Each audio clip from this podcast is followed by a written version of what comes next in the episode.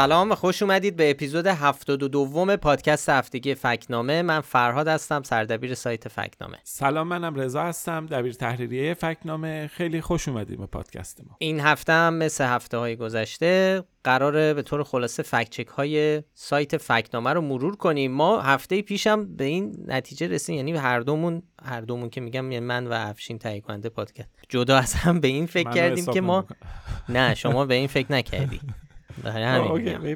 خب فکر نکردی دیگه. من من ما دوتا فکر کردیم. که الان خیلی از شنونده های ما شاید اصلا فکنامه رو نشناسن. ما اصلا معرفی نمی کنیم فکنامه رو. یه جوری همجور فرض رو بر این گرفتیم که همه می‌دونن فکنامه چی و از یه راست میریم سراغ اصل مطلب.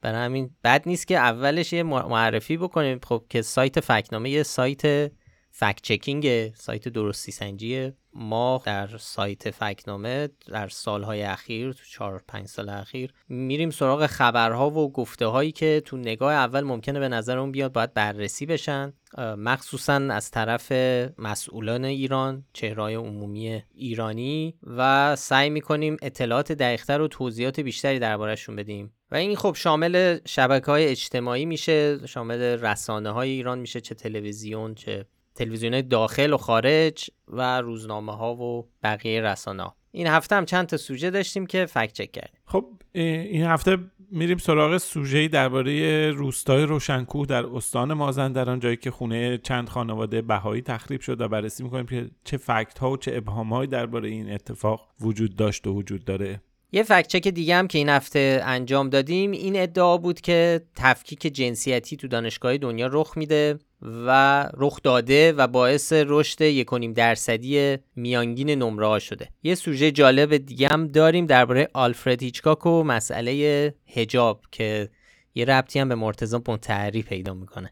خب اول بریم سراغ ماجرای مربوط به روشنکوه چاردانگه از توابع کیاسر در شهرستان ساری مرکز استان مازندران که اکثر ساکنان این روستا بهایی هستند احتمالا شما هم در رسانه ها و شبکه های اجتماعی خبرهای مربوط به این روستا رو دیده باشید. این محل که یه روستای جنگلیه به گفته شاهدان عینی چند روز پیش یعنی 11 مرداد حدود 200 نفر نیروهای انتظامی گارد ویژه مامورای جهاد کشاورزی میرن این روستا و طبق گزارش ها چند خونه مسکونی رو تخریب می‌کنن. مسئله از اونجایی که توی رسانه ها و شبکه اجتماعی پررنگ شد همزمان یه گزارش هم از دستگیری گسترده بهایی ها منتشر شده بود. خب اینا خیلی این در واقع این معتقد بودن که این تخریب خانه ها و این در واقع اتفاقایی که افتاده اینا بی ارتباط با هم نیستن. اما از اون طرف مسئولای جمهوری اسلامی و رسانه های نزدیک به حکومت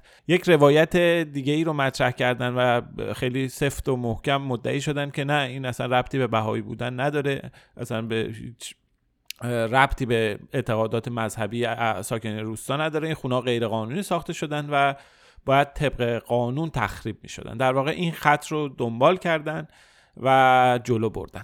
آره ولی به هر حال یعنی دو, دو, دو طرف داستان این بوده که به خاطر بهایی بودن بوده و خب حکومت ایران هم خیلی اصرار داره که نه اینا صرفا خانه سازی های غیر قانونی بوده و قصه چیز دیگه دقیقا. یعنی واکنش ها خیلی زیاد بوده در هر دو طرف. ما سعی کردیم که تا جایی که به منابع و اسناد و نقشه ها و عکس ها دسترسی داریم درباره این موضوع تحقیق کنیم ببینیم چه فکت هایی در این باره وجود داره و در چه زمینه های ابهام داریم. خیلی مقاله خوب و مفصلی شده سهل زحمتش رو کشیده. سعی می‌کنیم خیلی سریع مهمترین مواردش رو بگیم اما خب به حال مقاله پر لینک و عکس و فیلم و سند و تصویر حکم در واقع تصویر ابلاغی دادگاه و ایناست. من توصیه می‌کنم حتما اگه فرصت می‌کنید و دوست دارید یه سری به سایت بزنید. و این مقاله رو ببینیدش. حالا ما سعی می‌کنیم یه چکیده ای ازش رو تا جایی که میشه تو فرمت شنیداری گفت بگیم. ماجرا وقتی تو شبکه های اجتماعی پخش شد خبرگزاری فارس رفت سراغ مسئولان منطقه به نقل از رئیس کل دادگستری مازندران نوشت که بله هشت مورد قل و قمع ساخت و ساز غیر مجاز در عراضی ملی اجرا شده و این مسئله به گفته ایشون ربطی به فرقه یا گرایشی نداره. چند کاربر موسوم به ارزشی هم تو توییتر نوشتن که اصلا, اصلا مسئله ربطی به بهایت نداشته. یه سری از اهالی روشنکو عراضی ملی رو تصرف کردن که خب اون خونه هاشون تخریب شده خونه هایی که ساختن به صورت غیرقانونی. خب ما برای تحقیق اول از همه رفتیم سراغ تاریخچه این ماجرا ماجرای روشنکو. خب با یه اندکی جستجو دیدیم که این خب پرونده چند سالی مطرحه به یه اسناد و گزارشهایی رسیدیم. از 6 سال پیش یعنی سال 95 یه پرونده ای بوده اداره منابع طبیعی در واقع شکایت کرده بوده و اون زمان سال 95 درخواست تخریب داده بوده و ادعا کرده بوده که زمین هایی که در واقع این زمین ها زمین های روشنکو در واقع جنگل و عراضی ملی هن. دادگاه هم خب به نفع اداره منابع طبیعی رأی داده بود. اما ساکنان در واقع ساکنان روستا معترض بودن به این موضوع. دو تا ایراد اساسی رو در واقع مطرح کردن مطرح کرده بودن در اون زمان که یکی اصلا این بود که اداره منابع طبیعی قیمت گذاری زمین در واقع ارزیابی قیمت زمین رو 5 تا 6 برابر ارزش واقعی ارزش گذاری کرده و یک در واقع مورد دیگر و یک ایراد دیگر رو مطرح کرده بودن که خیلی توی این گزارش نوشیم نکته واقعا کلیدیه که مبنای شکایت بر اساس یه نقشه های برای دهه چهل و پنجاست که این نقشه ها رو اهالی روستا بهشون دسترسی ندارن علیرغم که درخواست کردن.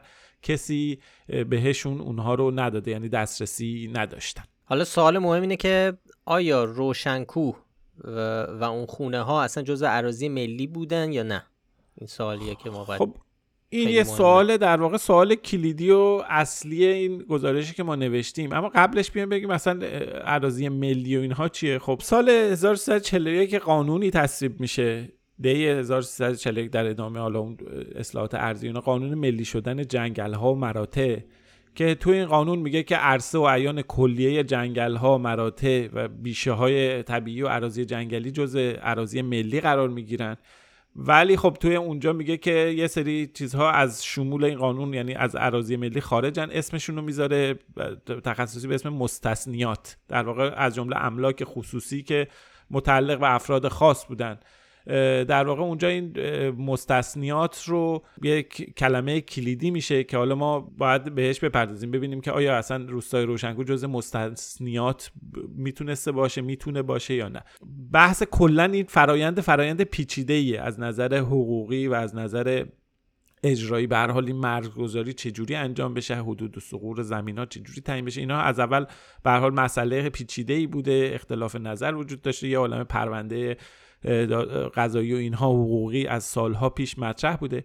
اما خلاصه اینکه اگر یکی توی زمین زمین کشاورزی باغ یا روستایی تا قبل از 1341 چیزی احداث کرده باشه اونجا باشه اونجا جزء مستس... مستثنیات در واقع محسوب میشه. یعنی مال دولت نیست. و جز جنگل نیست و افراد می‌تونن توش ساخت و ساز کنن و زندگی کنن. دقیقا. ادعای منابع طبیعی هم اینه که خب این ساکنان روشنکو ساکنانی که حالا بهایی هم هستن اومدن این جنگل ها رو تصرف کردن. اینجا یه چیز کلیدی وجود داره اونم نقش همونجور که گفتی نقشه های دهه 1345 یعنی اگه اون زمان خونه و روستایی وجود داشته پس دیگه این جزء جنگل نیست و تخریبشون غیر قانونیه مبنای قانونی آره، ولی خب هیچ جایی چنین نقشه ارائه نشده. ما هم ولی س... ما هم سعیمون رو کردیم که اینا رو پیدا بکنیم. آره ما سعی کردیم یه سری چیزهایی در واقع صدا و سیما پراکنده منتشر کرده یه سری تصاویری تو بعضی از گزارش آمده ولی اصلا مشخص نیست تاریخ نداره زمان نداره اصلا معلوم نیست که مبنای این چیه. از همون سال 95 در واقع اون ساکنین روستا درخواست این نقشه ها رو داشتن اینا تحویل داده نشده. به هر حال ما اگر بدونیم که اینجا یعنی اون نقشه ها رو دسترسی داشته باشیم ببینیم حدود روستای روشنکو اون موقع می‌تونیم با قطعیت بگیم که آیا قبل از این قانون ملی کردن جنگل ها روشنکو تو همین محدوده بوده یا نه چقدر تغییر کرده. اما خب اینطوری که گزارش پیگیری های حقوقی دادگاه نشون میده ساکنین روستا به دو چیز استناد می‌کنن به دو تا سند استناد می‌کنن. ما ندیدیم سند رو ولی در واقع بهش استناد می‌کنن و اشاره می‌کنن. یکی یه آگهی تشخیصه که مسئله همون مرز جنگل و غیر جنگل مشخص سال 54 که اونجا ظاهرا توش گفته شده که این روستای روشنکو جزء مستثنیات این یه موضوع. یه سند مالکیت هم تو سال 85 به اونم استناد می‌کنن. توی اون هم گفته شده مستثنیات موجود یعنی از عبارت مستثنیات موجود در اراضی محلی استفاده شده این هم یکی از دیگه از در واقع چیزهایی که میگن توش بوده. ما خب به حال اصل اینها رو ندیدیم اسنادش رو ندیدیم ولی به حال این چیزهایی که گفته میشه و میگن که یه چنین چیزی وجود داره. گزارشی است که سال 99 رئیس پلیس امنیت اقتصادی مازندران گفته ما آماده تخریب شش خانه از خانه های روشنکو هستیم. ساکنان روشنکو میگن چند روز بعدش چند نفر میان و کشاورزایی که داشتن کشت گندم می‌کردن رو زمیناشون رو کار می‌کردن و بیرون می‌کنن. آره این اینا ثبت شده با جزئیاتش و اینا هم هست تو گزارش ها هست. یه استشهادهایی هم هست استشهاد استشهاد محلی از ساکنین روستاهای اطرافه که بهایی نیستن مسلمان. اونا هم شهادت دادن که اینجا بیش از 100 سال زمین زراعی بوده و نسل در نسل در واقع توش زراعت می‌کردن. آره این, این مسائل حالا ادامه داشت و تو مرداد 1400 خونه های سه تا خانواده تخریب میشن. بعدم تو آبان همون سال دولت میاد زمین های کشاورزی روشنکو رو حسار کشی می‌کنه و در واقع تصرف می‌کنه. دیگه بعدش هم که ماجراهای این چند روز بود که داریم دربارش صحبت می‌کنیم دیگه. ببین به هر حال اینجا یک ابهام خیلی بزرگ وجود داره. دو طرف داریم که یک طرف مدعیه که روستای اهالی روستای روشنکو اومدن و در واقع منابع طبیعی رو جنگل ها رو تصرف کردن. یه ادعا اینه که نه اینجا از اول در واقع محدود روستا بوده تصرفی اتفاق نیفتاده. این ابهام مستثنیات. جز مستثنیات بوده. این ابهام زمانی میشه میشه اظهار نظر قطعی کرد که ما نقشه های دهه چهل رو داشته باشیم. یعنی قدیمی ترین نقشه های موجود نقشه های هوایی رو اینا رو داشته باشیم بتونیم بررسی کنیم ببینیم محدود روستا چی بوده الان چیه و چه اتفاقی. این در واقع اظهار نظر قطعی نیازمند دسترسی به این نقشه است اما خب ما اینجا متوقف نشدیم اومدیم رفتیم ببینیم که چه چیزهایی چه اسناد دیگه ای چه شواهد دیگه ای وجود داره. رفتیم در واقع تاریخ چه نقشه های گوگل رو نگاه کردیم. رفتیم عقب ببینیم تا کی نقشه ها رو داریم. ببین ما حدود دو دهه نقشه ها رو بررسی کردیم. اگه بخوام دقیق بگم تا 17 سال قبل رفتیم عقب. نگاه کردیم ببینیم که توی این دو دهه در واقع چه تغییری در محدوده روستا اتفاق افتاده. این تصاویر در واقع که حالا روی توی سایت هست مشخصا نشون میده توی 17 سال گذشته هیچ تغییری توی محدوده روستا انجام نشده. مرز روست جنگل روستا تغییر نکرده. محدوده زمینه کشاورزی عوض نشده. یه سری خونه در این 15 سال توی خود روستا در واقع بازسازی شدن ساخته شدن. اون یه بحث دیگه است. اما اینکه محدوده روستا تغییری کرده باشه یه تجاوزی به جنگل صورت گرفته دست کم تو دو دهه گذشته این اتفاق نیفتاده. حالا این ادعا خب مطرحه که دلیل این سختگیری به مردم روشنکو اینه که بهایی و زمین و جنگل حالا بهانه است. وقتی به روستای اطراف نگاه می‌کنیم می‌بینیم که اونا جنگل رو مرتع کردن در طول 20 سال گذشته و اتفاقی هم نیفتاده. یعنی حتی اگه فرض کنیم ادعای منابع طبیعی درسته یعنی تو فاصله 1341 تا 1385 هم تجاوزی در روشنکوب به جنگل صورت گرفته باشه و تخریب این تخریب اخیر مبنای قانونی داشته باشه باز همین وسط تبعیض وجود داره. چرا؟ چون تصاویر ماهواره‌ای نشون میدن روستاهای اطراف همونجور که گفتی توی دو دهه گذشته محدودشون بزرگ شده. و ساخت و ساز دارن انجام میدن. اما سر جاشون هستن. اما روستای روشنکو که دست کم توی دو دهه گذشته هیچ تغییری نکرده الان این اتفاق افتاده براش. از طرف دیگه ما یه سابقه بسیار پررنگی هم داریم از مواجهه جمهوری اسلامی با بهایا. در واقع ما می‌دونیم که محدودیت های زیادی به وجود میارن براشون. می‌دونیم از حقوق شهروندی محروم میشن تو موارد مختلفی هست فکت ها هست اسناد هست. می‌دونیم که به صورت سازمان یافته حمایت میشه از گروه هایی که بیان برخورد بکنن تهدید بکنن. بهایار اینها رو می‌دونیم. وقتی در واقع این شواهد و قرائن رو می‌ذاریم کنار این اتفاقی که تو روشنکوه رخ داده در واقع این گمان تقویت میشه که بله یک در, در واقع یک اینجور نیستش که این گرایش مذهبی مردم منطقه نه در واقع بی تاثیر بوده باشه در اتفاقی که افتاده. این هم در واقع به نظر من نکته خیلی مهمی بود که باید بهش اشاره می‌کردیم. تو فکنامه قبلا هم ما درباره موضوعات مربوط به بهاییان مطالب فکچک داشتیم که از طرف مقامات جمهوری اسلامی ادعایی شده بود. مثلا مثال یه مثال معروفش برمیگرده به سال 98 که جواد ظریف وزیر امور خارجه وقت گفته بود که تو آمریکا گفته بود که بهایی بودن در ایران جرم نیست کسی به خاطر باور شخصی در ایران مجرم شناخته نمیشه. که اون موقع از ما نشان شاخدار گرفت. چون اصلا حالا ما مدارک زیادی رو نشون تو مطلب آوردیم و استناد کردیم بهشون. از جمله اینکه دادستان کل کشور اصلا توی نامه رسمی گفته بود که این تشکیلات منظورش بهاییان در همه رده ها غیر قانونی است. یعنی و, و نمونه های دیگه هم زیاد داشت. توی اون مطلب به طور مشخص ما به قانون تخلفات اداری اشاره کرده بودیم که اونجا آره به سراحت اونجا گفته بود که در واقع در صورت که کسی بهایی باشه حالا از عنوان فرق زاله استفاده کردن زیاد استفاده می‌کنین توی اسناد رسمی. منجز میشه که اخراج و انفصال از خدمت رو در پی داره. یه بحث دیگه هم که وجود داره اینه که درسته توی قانون مجازات اسلامی این قانونا چیزی نیومده اشاره نشده به جرم بودن ولی ما یک اصل قانون اساسی داریم اصل 167 فکر می‌کنم که قضات موظفند که اگر هر جایی که اشاره نکرده باشه قانون سکوت کرده باشه برن به منابع معتبر اسلامی یا فتواهای معتبر در واقع مراجعه کنن که ماشاءالله فتواهای علمایشی هم خیلی علیه بهایان خیلی تنده. کسب و کار و زندگی اونا رو در واقع حقوق قانونیشون رو به خطر میندازه. ما می‌دونیم گزارشه در بحث محدودیت برای حق تحصیل بهایی داشتیم. اتفاقا یکی از چک هم مثلا مربوط به همین بوده. یه بار ما یه جمله از وزیر آموزش پرورش رو فکت چک کردیم که اگه دانش آموزان بگویند پیروان ادیان دیگری به جز ادیان رسمی کشورن این اقدام آنها تبلیغ محسوب میشه و تحصیل آنها در مدارس ممنوعه. که خب ما تو مقاله وقتی اینو فکت چک کردیم اون موقع به این نکته اشاره کردیم که حتی اگه فرض کنیم اظهار دین یک دانش آموز مستاق تبلیغ باشه باز هم از نظر قانون جرمی صورت نگرفته. یعنی حتی فرض کنیم جرمی هم صورت گرفته باشه مجازاتش منع تحصیل نیست.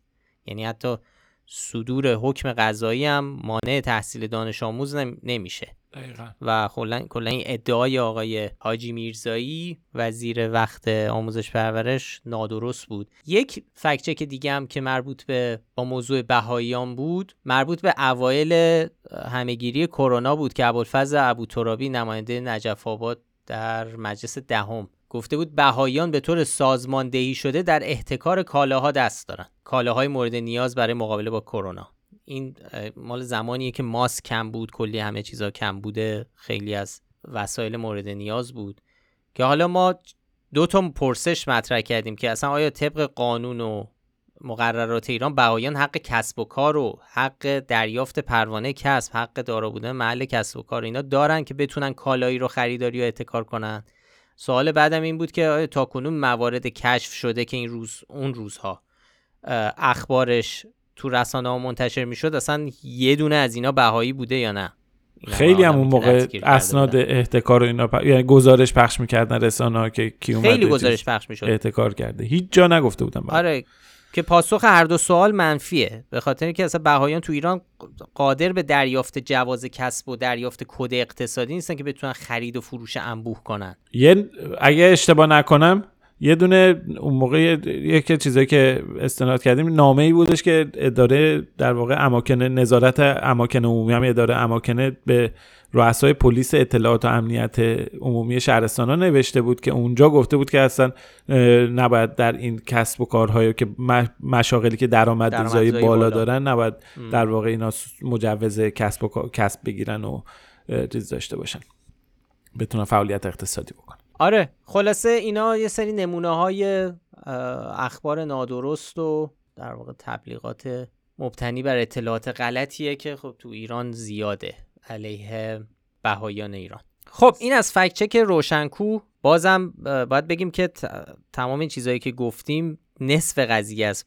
اصل مطلب رو اگه برید ببینید تمام این عکس هایی که گفتیم عکس های تصاویر حکم های دادگاه و جزئیات ماجرا رو اونجا توضیح دادیم. حالا بریم سراغ فکچک های دیگه. دوباره مسئله هجاب و تفکیک جنسیتی و ایناست. این ادعا که تفکیک جنسیتی متوسط نمره دانشجویان رو در دانشگاه جهان بالا برده.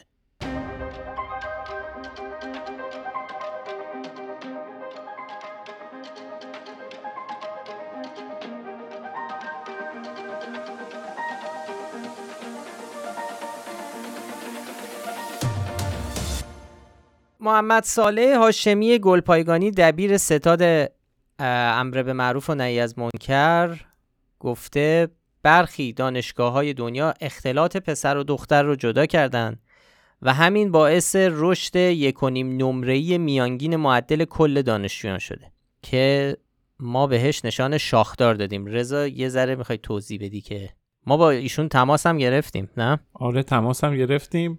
سوالمون هم برش فرستادیم. گفت سوالاتون بفرستین فرستادیم ولی جواب نداد.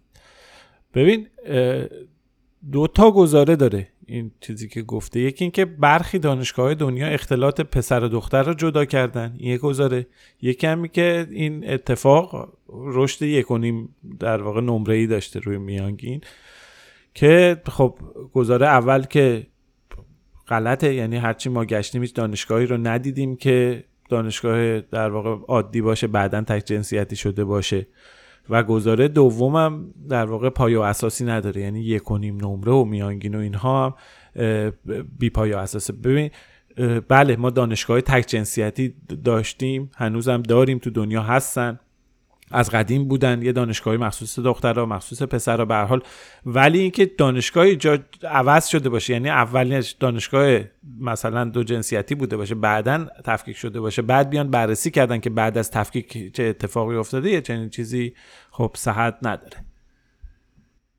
ولی دیدیم برعکسش بوده یعنی یه جاهایی دهه ها پیش همجور که گفتی تک جنسیتی دانشگاه تک جنسیتی بودن ولی به مرور هم دخترها در اون درس خوندن و هم پسرها در دانشگاهایی که اول فقط دخترونه بودن راه پیدا کردن.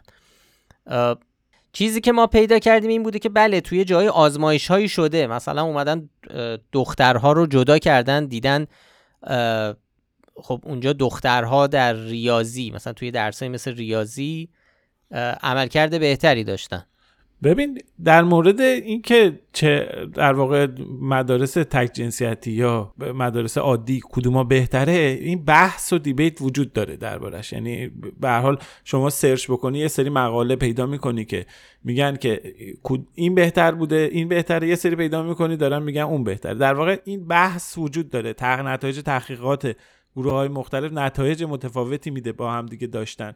الان این بحث وجود داره این چیز دیگه است. اما این ادعایی که آقای در واقع گلپایگانی هاشمی گلپایگانی مطرح کرده این ادعا ما نمی‌دونیم واقعا منبعش چیه. اتفاقا یه نفر از کاربرا برامون یه لینکی از یک مقاله علمی رو فرستاد که توی اون ظاهرا اومده بود گفت حدس می‌زنه که گفته یعنی از روی این لینک گفته باشه که توی توی اونجا یه جایی اشاره کرده نتایج تحقیقاتی که اینا توی جامعه آماریشون انجام داده بودن اینه که کلاس های در واقع single sex یه 7 تا 7 دهم درصد شانس مثلا پاس شدنشون بیشتر بوده. خب حالا چرا این 7 تا 7 دهم درصد اگه حساب کنیم به نمره 20 میشه یک یک ولی اصلا اینجا بحث نمره مطرح نیست. بحث این اصلا تک جنسیتی و دو جنسیتی مطرح نیست. یعنی بحث در واقع یه گروه میگه دخترها عملکرد بهتری داشتن تو یک سری در واقع موارد خاص. ببین منظور اینه که یه چنین ادعایی که اومده مطرح شده با اون کانسپتی که در ایران درباره تفکیک جنسیتی وجود داره این حداقل اینه که توی این تحقیقاتی که توی این چیزایی که ما دیدیم موضوعیت نداره. این یه ذره خیلی شبیه ماجرای این که در همه دانشگاه ها قوانین پوشش سفت و سخت داریم دیگه. این تو همون دسته بندیه قرار می‌گیره دیگه. یعنی که با این تفکر که جهان غرب تازه داره می‌رسه به فواید ارزش هایی که ما ما قبلا بهش رسیدیم. آره خب به هر حال شما نگاه بکنی می‌بینی که حالا بحث تفکیک جنسیتی به هیچ عنوان این در واقع چیزی به این شدت و هدتی که ایشون میگه وجود نداره. در یه حد محدودی به حال هست بوده هست. به خصوص مدارس تک جنسیتی تو کشورهای غربی مدارس خصوصی هستن که در واقع تک جنسیتی اداره میشن. مدارس مذهبی هستن. از قدیم بودن. بحث هم وجود داشته. حتی توی یکی از تحقیقاتی که توی مقاله اشاره کردیم مثلا همیشه میگن که شانس بچههایی که توی مدارس تک جنسیتی رفتن این تصور وجود داشته. خصوصی رفتن برای پیدا کردن کار در آینده بیشتره. ولی مثلا نتایج سری تحقیقات نشون میده که بعد نه اینجوری هم نیست. در واقع این برای خیلی وقتا مشکل ایجاد می‌کنه. چون به هر حال نگرانن از نظر اینکه روابط اجتماعیشون چه جوری باشه. به هر حال منظورم اینه که نتایج تحقیقات و اینها خیلی مختلفه و تو یک فضای دیگه تو یه زمینه دیگه انجام میشه که اون زمینه کاملا متفاوت از اون چیزی هستش که توی ذهن آقای در واقع هاشمی گلپایگانی توی ذهن ستاد امر معروف و منهی از منکر و کلا جمهوری اسلامی ایران و در واقع کمپینی که می‌خواد دنبال توجیه و تبلیغ نمی‌دونم مسائل مثل هجاب و این چیزاست و با مراجعه با کلا با این چیزا فرق می‌کنه و یه دنیای کاملا متفاوتی. اصلا اگه یه نگاهی بندازیم به لیست هزار دانشگاه اول دنیا خیلی راحت متوجه میشیم که این بحث این که تفکیک جنسیتی داره انجام میشه یا اصلا تفکیک جنسیتی وجود داره ملغاست اصلا وجود نداره. و یه چیز از قدیم هم بوده و همیشه هم همینطوری بوده که تو همه این دانشگاه هم میشه دید که خب دختر و پسر زن و مرد همه تو یک فضا دارن تحصیل می‌کنن. به صورت خلاصه این احتمالا از اون چیزاییه که باز هم توسط بقیه هم گفته خواهد شد تا حرف هجاب و حرف بحث تفکیک جنسیتی بیاد. به حال پس یادتون باشه هر جای دیگه ای که از به هر شکل دیگه ای کسی اومد درباره تفکیک جنسیتی در دانشگاه غرب یا بحث وجود قوانین پوششی در دانشگاه دنیا صحبت کرد بدونید حرف شاخداریه. همین اخیرا هم یکی دو هفته پیش دوباره تو این برنامه تلویزیون که خیلی هم سر صدا کرد سر یه موضوع دیگه البته برنامه بدون توقف. مجری برنامه کارشناس نه که میاد صحبت می‌کنن باش. مجری برنامه دوباره رفرنس داشت می‌داد که همینو اصلا موضوع رو می‌گفت. می‌گفت دانشگاه MIT اگه اشتباه نکنم اصرار داشت دانشگاه MIT تفکیک جنسیتی کرده چون به این نتیجه رسید. هی اینو تکرار می‌کرد. بعد که یکی از شرکت کننده ها که مهمان بر کارشناس نه یکی از شرکت کننده دیگه در واقع به چالشش کشید و گفت که نه MIT اصلا مخت... تفکیک جنسیتی نیست و جدا نیستن. دوباره تو گوشش گفتن دو دقیقه بعد دوباره گفت نه نه من اشتباه کردم. من منظورم بود که قوانین پوششی دارن. یعنی بازم یه شاخص دیگه گذاشت روش. آره. اسمش یادم رفت آقای حسنی یادم نیست مجری بدون توقف. خیلی با یه شاخدار اینجوری رو گفت. گفت نه نه اشتباه کردم. منظورم قوانین پوششی که اون یکی دیگه کسی به چالش نکشن. گفتن آره بله بله, بله، درست. اون که ها اون که قوانین پوششی اون که بله اون که بله آره. خب سوژه بعدی بریم سراغ اتفاقا مرتبط با همین چیزاست. بحث حجاب و افاف و نقاب و ایناست. این دفعه نقل قولی از آلفرد هیچکاک در واقع فیلمساز مشهور که اومده در در واقع ستایش حجاب و اینا حرف زده. حتما هم درسته دیگه.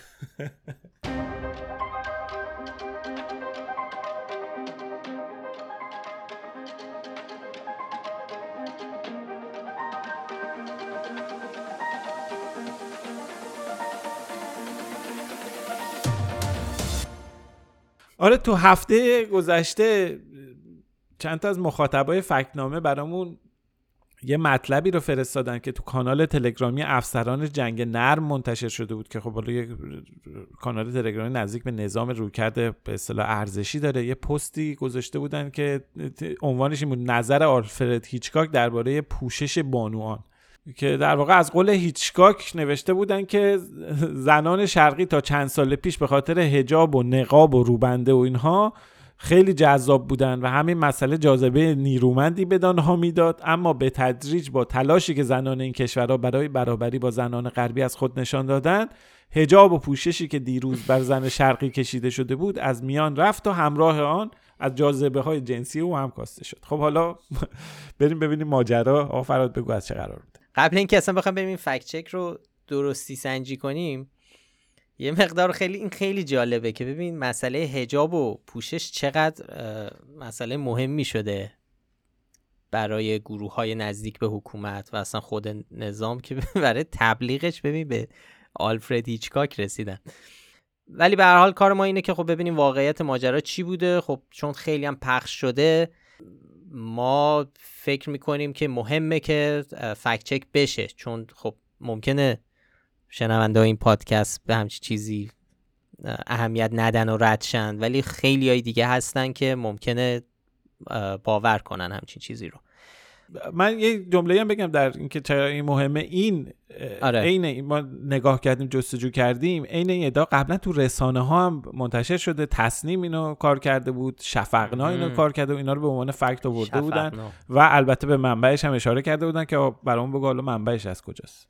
من منبع این صحبت که تو رسانه های ایران و تو فضای فارسی خیلی بهش ارجا میدن. کتاب مسئله هجاب مرتزا متحریه که از نظر پردازان جمهوری اسلامی. توی این کتاب بله چنین چیزی اومده. ما هم رفتیم کتاب رو چک کردیم. بر اساس چاپ 121 این کتاب که سال 98 منتشر شده این موضوع رو دیدیم و پیدا کردیم. اونجا متحری ماجرا رو به نقل از هیچکاک نقل می‌کنه. خودش تو کتاب گفته مجله زنانه ولی تو سایت رسمیش که بریم اشاره شده که این از مجله زن روز چاپ 1346 نقل شده. بله. یه به حال مجله هستش ما رفتیم پیدا کردیم اون شماره که از روش برداشته دو تا شماره هستش یکی شماره 116 و یکی شماره 130 که یکی شهریور در واقع 46 منتشر شده یکم حالا چند ماه زودترش. دو تا مطلبه یه مطلب عنوانش مردان نامور معاصر درباره زن چه میگوینده که اون حالا هیچکاک هم یکی از اون مردان دیگه است. یکی دیگه هم در واقع به اسم ترجمه از یک مقاله آلفرد هیچکاک فیلمساز مشهور چاپ شده. که در واقع یعنی یک مقاله است فقط از نقل مدعی که بدون اینکه منبع داده باشن یا آدرس داده باشن یا اسم مترجم مشخص بشه نوشتن ما این مقاله در واقع انگار هیچکاک یه چیزی یه جایی نوشته اینا ترجمه کردن. که توش خیلی چیزا خب مقاله رو می‌خوای بگی یه ذره؟ با مزه درباره چیه؟ ببین اسم مقاله عنوانش هست هنر دلربایی و راز مجذوب کردن مرد. خب تو اونجا در واقع همینی که زنان هجاب دارن و اینا رو هجاب زنان شرقی هجاب داشتن و اینا رو اومده مطرح کرده. ولی خب محدود به اینم نیست. خیلی چیزای بامزه دیگه ای هم داره. مثلا یکی دو تا عبارتش. یه دونه مثلا میگه که زن شمالی این عینا دارم رو می‌خونم. زن شمالی یا به عبارت بهتر زنی که در منطقه مرتوب زندگی می‌کند ظاهری سرد ولی باطنی گرم و دلنشین دارد و به نظر من همین ظاهر سرد و بیتفاوت مایه جذب واکنش بسیاری از مردم به سوی اون یعنی زن شمالی رو فرض کرد آره. یا یعنی نویسنده این مقاله که خب قطعا هیچکاک نیست حواسش پرت شده که ای وای نه هیچکاک برای هیچکاک که زن شمالی لزوما شمال کجا؟ که مرتوب. قمو گیلان و مازندران اومده تو ذهنش میگه زن شمالی. آره. یه جا یه جا چیز می‌کنه پنج تا توصیه می‌کنه به زنان که چیکار بکنن که دلربا تر اینا باشن. میگه این پنج تا مورد عقل سلیم در واقع داشته رعایت و خیشتنداری در لباس پوشیدن شخصیت درخشان و بارز. درک این یکیش خیلی پامد درک گرفتاری های شوهر و مشکلات اداری و زندگی او و خیشتنداری در دلربایی. حالا بعضیش هم آدم خجالت می‌کشه میگه این موارد. ولی شما حساب کن مثلا تصور کن آلفرد هیچکاک درباره میگه زنان باید مشکلات اداری مرد شوهراشون رو درک کنن اینا. خلاصه خیلی مطلب ولی خیلی جالبه دیگه. ببین توی مجله ای که مثلا مربوط به زنان است با اسم زن روز حرف داره آره البته مال سال 1346 خب زن 46 دارم همینو میگم میگم ببین چقدر آره. زمونه عوض شده. به حال یعنی ارجاع مرتضی متحری به نقل قول هیچکاک از یه همچین مطلبی بوده. حالا ما جزء مصاحب فکت که ما رفتیم اینا هم سرچ کردیم ببینیم حالا وجود کلید آره واژه های اینم رفتیم سرچ کردیم. بله. هیچکاک زن هجاب زن شرقی زن شمالی همه اینا رو سرچ کردیم.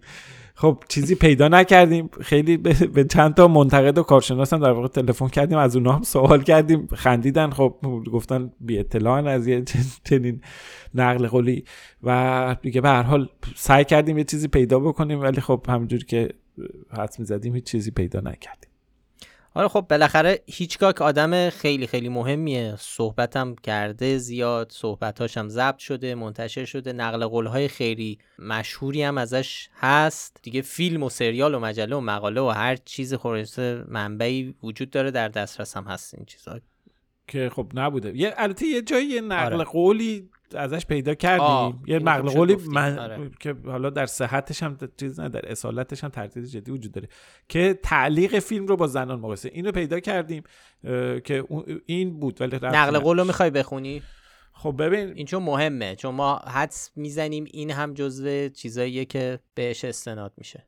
من همیشه می‌گویم یک زن باید مثل فیلم تعلیقی باشد. هرچه از او برای تخیل بماند هیجان انگیزتر است. هدف زن باید ایجاد تعلیق باشد و به مرد اجازه دهد او را کشف کند بیان که زن از خودش چیزی بگوید. که در در واقع در اصالت این نقل قول شک و تردید وجود داره. آره تو فضای انگلیسی اینو توی سری منابع هست ولی 100 درصد هم خیلی مطمئن نیستیم. مثلا ارجا دادن گفتن منبعش مجله ریدرز دایجست سال 1963 که خب ما آرشیوای مجله اون سال رو گشتیم ولی چیزی پیدا نکردیم. یعنی حتی فکر می‌کنیم این شاید حتی همین ذکر منبع هم اشتباه بوده. کلا؟ در حال حتی حتی اگه فرض رو بر این بگیریم که این رو هیچگاه گفته. خب همینطور که الان شنیدید ارتباطی به پوشش نداره. یعنی توصیهش به زنان بحث پوشش نیست. بحث اینه که به لحاظ شخصیتی همه چی رو نریز بیرون. مثلا خودتو دستتو رو نکن. بزار مرد آروم آروم تو رو بشناسه مثلا. حرفش اینه. یعنی حتی اگر بگیریم بگیم هیچکاک این حرف رو زده. برای همین خب کلا این گفته ها که هیچکاک درباره پوشش و این صحبت ها زن شرقی و این حرف اظهار نظر کرده تا جایی که ما گشتیم بی اساسه و ما هم بهش نشان نادرست دادیم. و به حال این یه نقل قول جلی برای در واقع جا انداختن این گفتمان حجاب و ایناست یه نگاه بکن چه زنجیره ای هم داره. یعنی از سال 1346 60 بله، سال پیش شروع میشه بعد میاد تو کتاب متحری بعد همینجوری میره جلو. حتی ما سرچ می‌کردیم آیت الله سیستانی هم مثلا به این ارجاع داده. اوورده ازش استفاده کرد. یعنی شما از سیستانی تا تصنیم تا چیز می‌بینی تا کانال افسران جنگ نر می‌بینی که در واقع بر اساس یک نقل قول جعلی در واقع تخیل پردازی یک نفر نویسنده مجله زن روز 60 سال پیش نشستن در واقع دارن دهه هاست که روش کار می‌کنن و دارن بازیافتش می‌کنن و در جهت ترویج در واقع هجاب ازش استفاده می‌کنن. یعنی یه کار غیر ای که تو مجله زن روز انجام شده هنوز عواقبش رو داریم می‌بینیم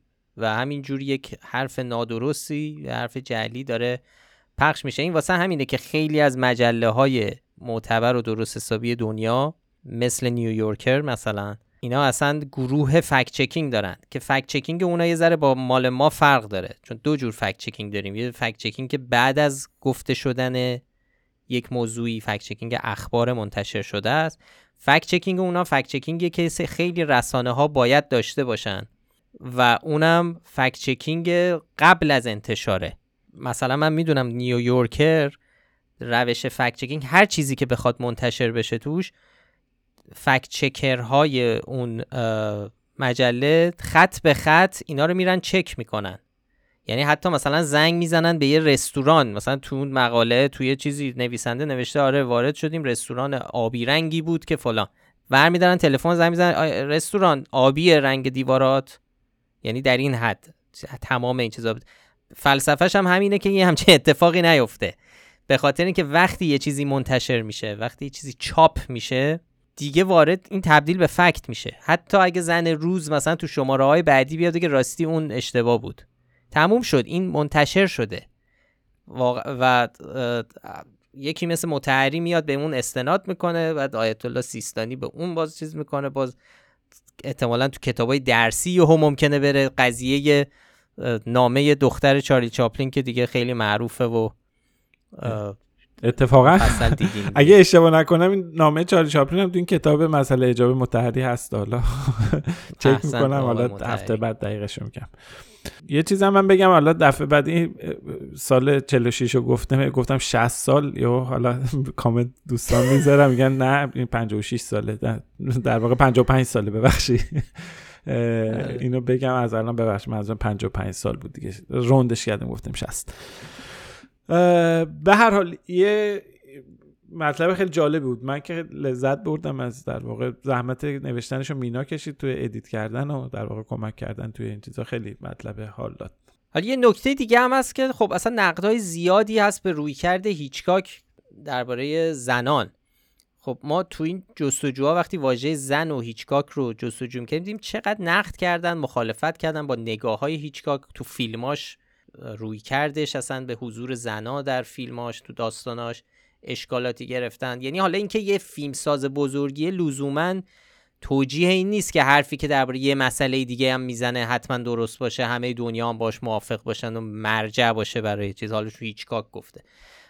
خب خیلی تا حتی از که تو همین سینما هم فقط باشیم خب خیلی از حرفایی که خیلی از سینماگران و بازیگرانی که سالها قبل خب این مرسم داریم حرف 60 سال 70 سال پیش می‌زنیم. آدمایی که 70 80 سال پیش به دنیا آمدن و زندگی کردن. و خب قطعا دیدگاه هاشون تو خیلی از زمینه ها دیدگاه های قدیمیه و خیلی وقتا غلطه.